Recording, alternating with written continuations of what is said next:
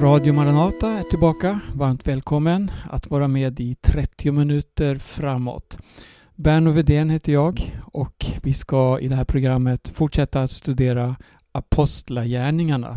Först en sång. En liten stund med Jesus och vad den lämnar allt och ger åt hela livet en ny och ljus gestalt. När jag är trött av och allt som möter mig. En liten stund med Jesus. Och allt förändrar sig. En liten stund med Jesus. När synden gör mig ve och otron vill mig hindra att blott på ordet se. En liten stund med Jesus. Och bördan lyftes av. Och faller från öppna grav. En liten stund med Jesus och hjärtats oro flyr. Och blicken vändes åter från jordens små bestyr. Till livets verkligheter, det ting som ej förgås. När himlarna och jorden av sin förvandling med Jesus, vad friden har med sig. När kärlekslösa domar av människor sårar mig. När missförstådd och sargad från vänners krets jag går. En liten stund med Jesus dock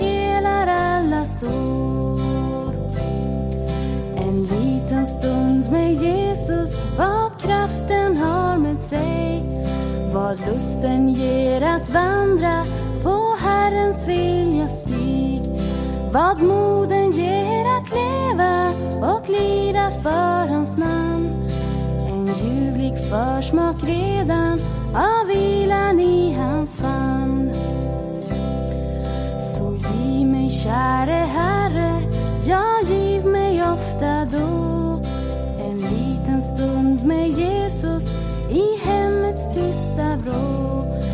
mitt hjärtas djupa längtan är denna enda blott en evighet med Jesus och allt, ja, allt är gott En liten stund med Jesus. Vi hörde Linda Boman sjunga. Apostlagärningarna kapitel 20. Nu har vi kommit fram till en tid i Paulus liv där man märker en viss förändring. Han eh, har en inriktning. Vi läste om det faktiskt redan i det 19 kapitlet. Vi ska slå upp en vers här. Det står i vers 21 i det 19 kapitlet. I slutet på versen. Han sade När jag har varit där måste jag också besöka Rom. Ännu tidigare i det 18 kapitlet så läste vi om hur Paulus han eh, fick möta eh, två vänner ifrån som hade kommit från Rom. Två judar, Priscilla och Aquilla. De var bortkörda från Rom under den förföljelse som rådde då. Alla judar skulle lämna Rom. Och här i det tjugonde kapitlet så återkommer Paulus till det. Men det är annat som sker här också. Han, han eh, möter syskon på olika platser och han låter meddela att tiden är kort och att de förmodligen inte kommer att få se honom ytterligare någon gång. Det är som att han gör upp på något sätt och att, som att han är medveten om att han ska nu ge sig ut på en resa och förmodligen kommer han inte tillbaka från den. Vi ska titta det 20 kapitlet. Först i början så står det då att Paulus kallade till sig lärjungarna, tröstade och uppmuntrade dem och han tog farväl och begav sig till Makedonien. Han reste genom det området och talade många uppmuntrande ord till bröderna. Och så kom han till Grekland där han blev kvar i tre månader. När han sedan skulle avsegla mot Syrien hade judarna planerat ett attentat mot honom och han bestämde sig då för att resa tillbaka genom Makedonien. Med honom följde Sopater, Pyrrhus son från Verea, Aristarchus och Secundus från Thessalonike, vidare Gaius från Derbe och Timoteus samt Tychicus och Trofimus från Asien. Dessa reste i förväg och väntade på oss i Troas. Och här ser vi Lukas då, han inkluderar sig själv, Lukas som är författare till Apostlagärningarna. Så kom de till Troas och där får vi först vara med om ett möte som Paulus hade. Man hade samlats för att bryta brödet, alltså till kärleksmåltid. Och han eh, samtalade ända in i natten med vännerna där. Och i fönstret satt där en ung man som hette Eutychus som föll i djup sömn när Paulus talade så länge. Och han föll ner från tredje våningen. Och när man lyfte upp honom var han död. Men då hade, skedde ett under att Paulus han gick ner, böjde sig över honom och tog honom med sina armar och sa Var inte oroliga, hans själ är kvar. Och så fortsatte man samtalet, bryta brödet och äta ända till gryningen och den unge mannen han fördes hem levande och alla blev mycket uppmuntrade av det här. Och det är klart, det är en, en eh, yngling som föll så illa att han var död, att han dog. Men att han sen får livet tillbaka, det är inget annat än ett Guds under. Sedan tar sig Paulus och hans följe då vidare vägen till Miletos. Och där kan vi se något av, av det här vi inledde programmet med. Om, om det här ödesmättade, där, där Paulus han eh, stannar i Miletus och därifrån skickar han bud till Efesus. Han ville inte åka in till Efesus för att det skulle ta alldeles för lång tid för honom att komma dit. För nu var han på väg mot Jerusalem. Och när han hade kallat till sig då församlingens äldste och de kom fram till honom så börjar han undervisa och påminna. Ni vet hur jag har levt hos er hela tiden, från första dagen jag kom till Asien.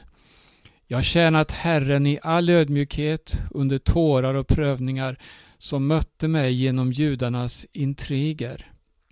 Jag har inte hållit tillbaka något som kunde vara till nytta för er, utan jag har predikat och undervisat offentligt och i hemmen jag har vittnat för både judar och greker om omvändelsen till Gud och tron på vår Herre Jesus. Och nu reser jag, hör här, bunden i anden till Jerusalem utan att veta vad som ska möta mig där. Han talar om här att han är bunden, fast på ett sätt är han fri. Han är fri att åka var han vill. Men ändå säger han att han är bunden i anden. Han har alltså en övertygelse, en djup kallelse, eh, om vi kan säga så, att åka till Jerusalem trots att han inte vet vad som väntar honom där. En övertygelse om att Gud har en tanke med denna resa.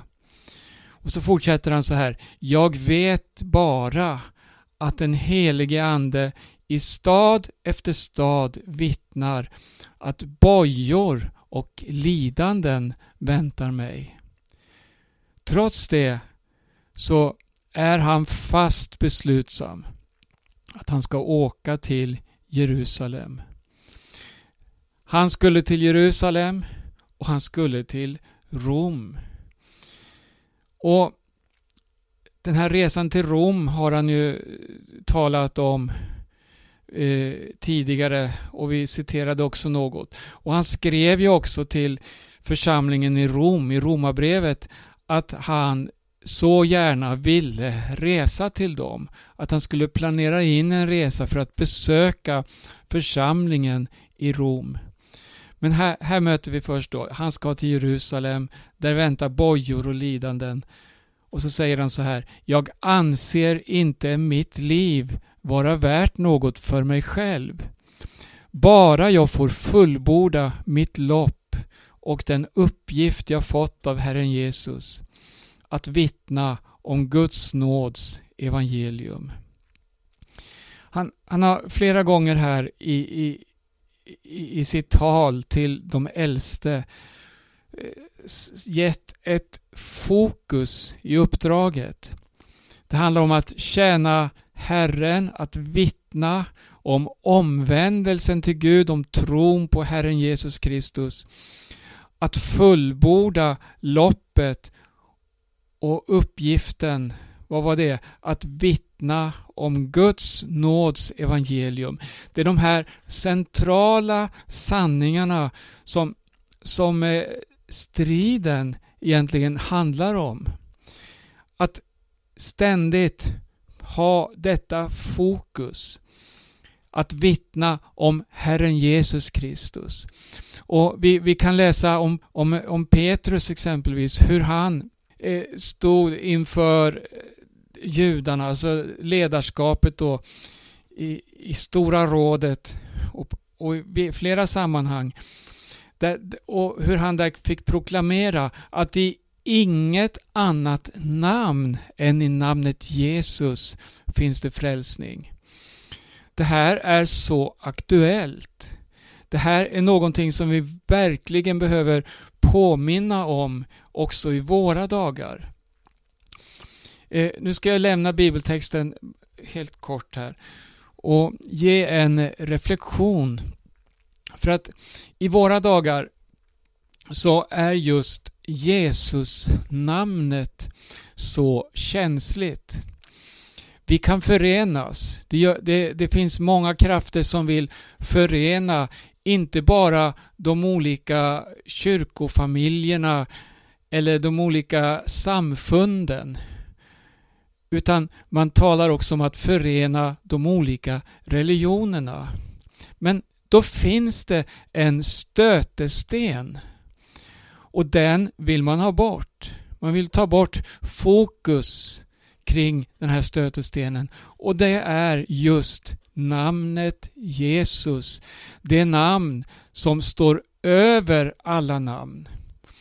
Vi hör om påvens ambitioner i dessa dagar.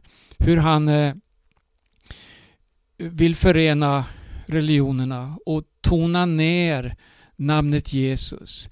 Vi hör om eh, en ny psalmbok som håller på att tas fram och hur man där vill eh, förringa gudomen. Man vill ta bort ord som fader och så vidare. Man vill ta bort ord som kan anses diskriminerande mot olika personer, olika konstellationer.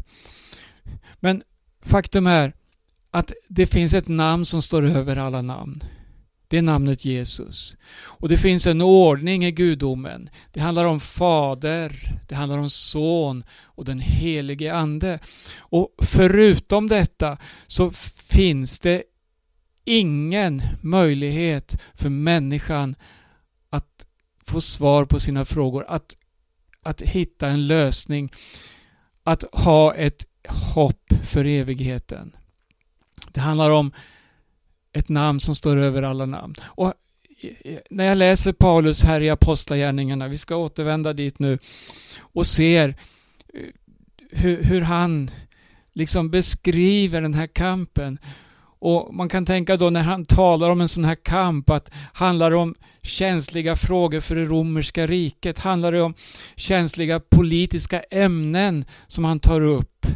Och som en, som en eh, statsomstörtare eller något så här, sånt här. Nej, det handlar om namnet Jesus. Att inte kompromissa med det namnet.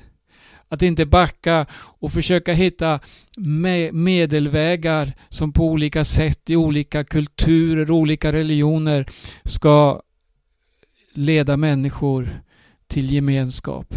Nej, Bibelns budskap till människan det är omvändelse från all synd. Människan är en syndare.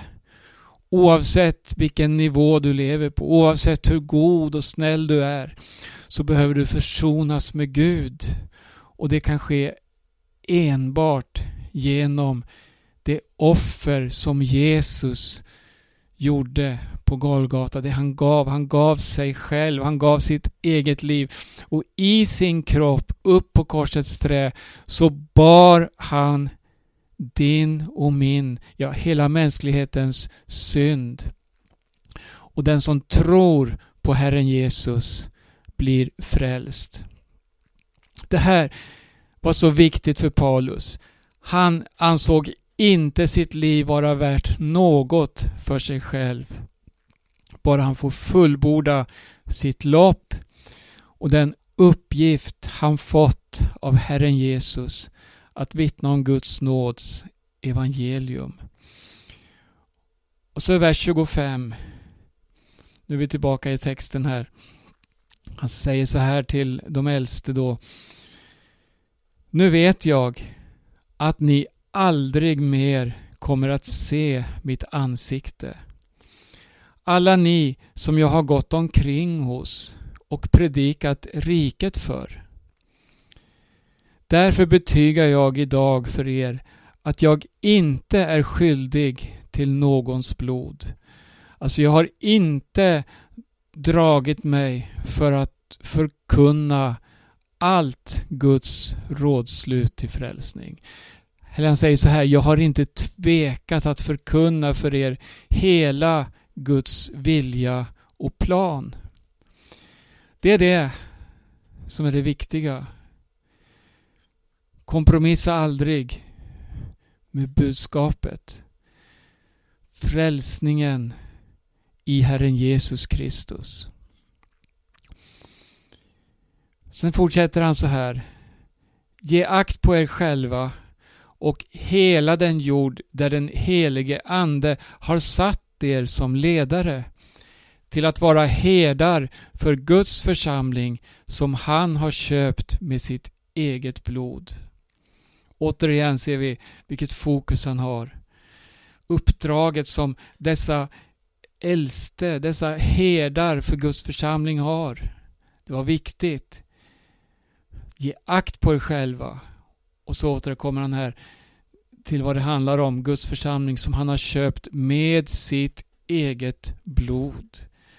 Något annat medel finns inte.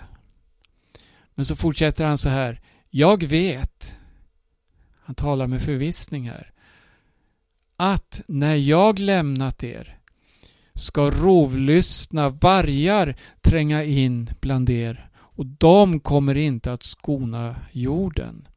Vad är det för vargar han talar om? Det låter oroväckande. Vers 30. Ja, bland er själva ska män träda fram som förvränger sanningen för att dra över lärjungarna på sin sida. Vargar, alltså människor som förvränger sanningen. Är det inte det vi möter idag? När man ska blanda ihop så mycket för att passa in evangelium och göra det till en fredstraktat här i tiden. Göra det till ett budskap som ska omfamna och välkomna alla människor på allas egna premisser. Nej, varning, varning för dessa rovlystna vargar med alla dessa intressen som finns. alla dessa mål som finns. Det, det handlar om att hålla fast vid det budskap som har blivit överlämnat en gång för alla. Och det budskap som Herren Jesus Kristus själv överlämnade till sina lärjungar. Dessa apostlar som vi kan läsa om i skriften. Han fortsätter så här. Var därför vakna och kom ihåg att jag i tre års tid, natt och dag, aldrig har slutat förmana var och en av er under tårar. Paulus han visste om väldigt mycket som för sig gick. Det behövdes förmaning och han förmanade som en fader under tårar med smärta. Och han fortsätter, nu överlämnar jag er åt Gud och hans nåderika ord som har makt att bygga upp er och ge er arvet bland alla som helgats. Silver eller guld eller kläder har jag inte begärt av någon. Ni vet själva att dessa händer har sörjt för mina egna och mina följeslagares behov. I allt har jag visat er att man så ska arbeta och ta hand om det svaga och komma ihåg det ord som Herren Jesus själv har sagt. Det är saligare att ge än att ta. Hela det här talet som Paulus hade i, Efesus, eller i Miletos. Det, det, det, det, är så mäktigt. Det är så koncentrerat och så angeläget. Vi möter här alltså centrala sanningar i Guds ord men också detta ansvar att ta hand om det svaga. Det här är något som vi kan följa hela Nya Testamentet. Om vi nu ska hålla oss till apostlagärningarna så kan vi läsa om den urkristna församlingen. Vad gjorde man där? Jo, man tog hand om varandra. Man eh, såg till att var och en fick vad den behövde och så vidare. Ingen fattig, ingen rik. Det är också ett område som många gånger Eh, trollas bort i förkunnelsen. Men faktum är att det står klart och tydligt i Guds ord att vi ska dela med utav det vi har. Så att var och en får vad den behöver. Det finns en oerhörd välsignelse i detta. Paulus, han eh, talade, tog alltså farväl här av syskonen från Efesus. När Paulus hade sagt detta, då böjde han knä och han bad tillsammans med dem alla. Vilket farväl, vilket avsked, vilken ödesmättad stund. Tänk att jag, jag återkommer igen. Paulus visste vad som väntade honom. Han var bunden i anden. Han var på väg till en stad där bojor och lidanden väntade honom. Men han åkte ändå. Och mitt i eh, detta skeende så, så står det här, så böjde de knä tillsammans och bad till Gud, till Fadern. Mitt i allt så fanns det en sån förtröstan. Och här är också något som eh, vi, vi skulle kunna påminna oss om. Eh, jag tänker, något som har följt mig sista dagarna här, det är det, det som vi läser om i Iran. Det är så svår förföljelse på denna plats.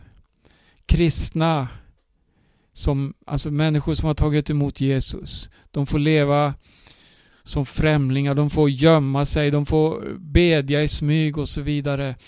Men det finns ingen plats på jorden just nu där evangelium har en sådan framgång som just i Iran.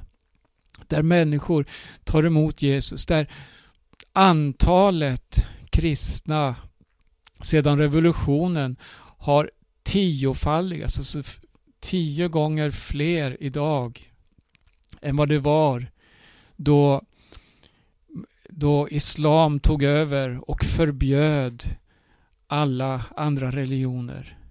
Det, det, här, det här vittnar om hur allvaret i att följa Jesus trots förföljelse, hur det smittar av sig.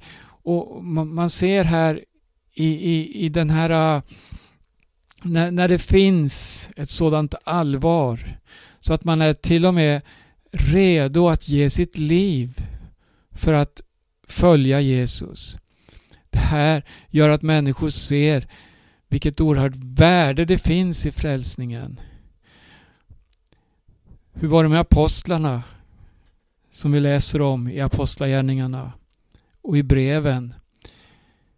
De som först hade sprungit bort från Jesus, övergivit honom. Men nu hade man fått en sån tro, en sån övertygelse. Vad var det som hade skett i deras liv? Jo, man hade mött den uppståndne Jesus.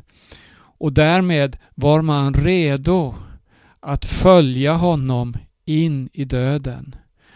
Och det här kan vi läsa om eh, hur samtliga Jesu lärjungar fick lida för hans skull. För det att man tog efterföljelsen på allvar. Nu så bad de här tillsammans i Apostlagärningarna 20, även nu igen, vers 37. De brast alla i gråt och omfamnade Paulus och kysste honom. Det som smärtade dem mest var att han hade sagt att de aldrig mer skulle se hans ansikte. Så följde det honom till skeppet. Och Paulus fortsätter sin resa till Jerusalem. Jag skulle vilja tala om flera av apostlarna som sedermera fick uppleva just detta som Paulus här skriver om. Jag skulle vilja tala om väckelsepionjärer, inte minst i vårt eget land. Jag skulle vilja tala om dem som gav sitt liv för att få döpa sig till Jesus Kristus. De som eh, ja, utmanade makterna. Som utmanade de politiska och religiösa makterna genom att låta sig döpas och därmed bli bannlyst, därmed bli frihetsberövad, kastas i fängelse, brännas på bål och så vidare. Det är respekt när man läser om dessa trons hjältar som vi har inom väckelsehistorien. Men det finns någonting som är värt så långt mycket mer. Det här vittnar om en förvissning om att vi har ett evigt hopp, ett evigt hem hos Herren Jesus Kristus. Det finns någonting som ingen kan ta ifrån oss och det är det som är fött av Gud. Det som vi har fått av honom i och med den nya födelsen. Herre, låt oss få äga denna vision som kan blicka framåt, som ska skåda mot det himmelska, mot de eviga tingen. Det som är så värdefullt så att vi inte fastnar i det materiella och låter oss tyngas ner och vilseledas av allt detta här i tiden. Vi ska avsluta här. Du lyssnar till Radio Maranata. Jag heter Berno Vidén. Vi sänder varje morgon klockan 8, måndagar och onsdagar också klockan 18.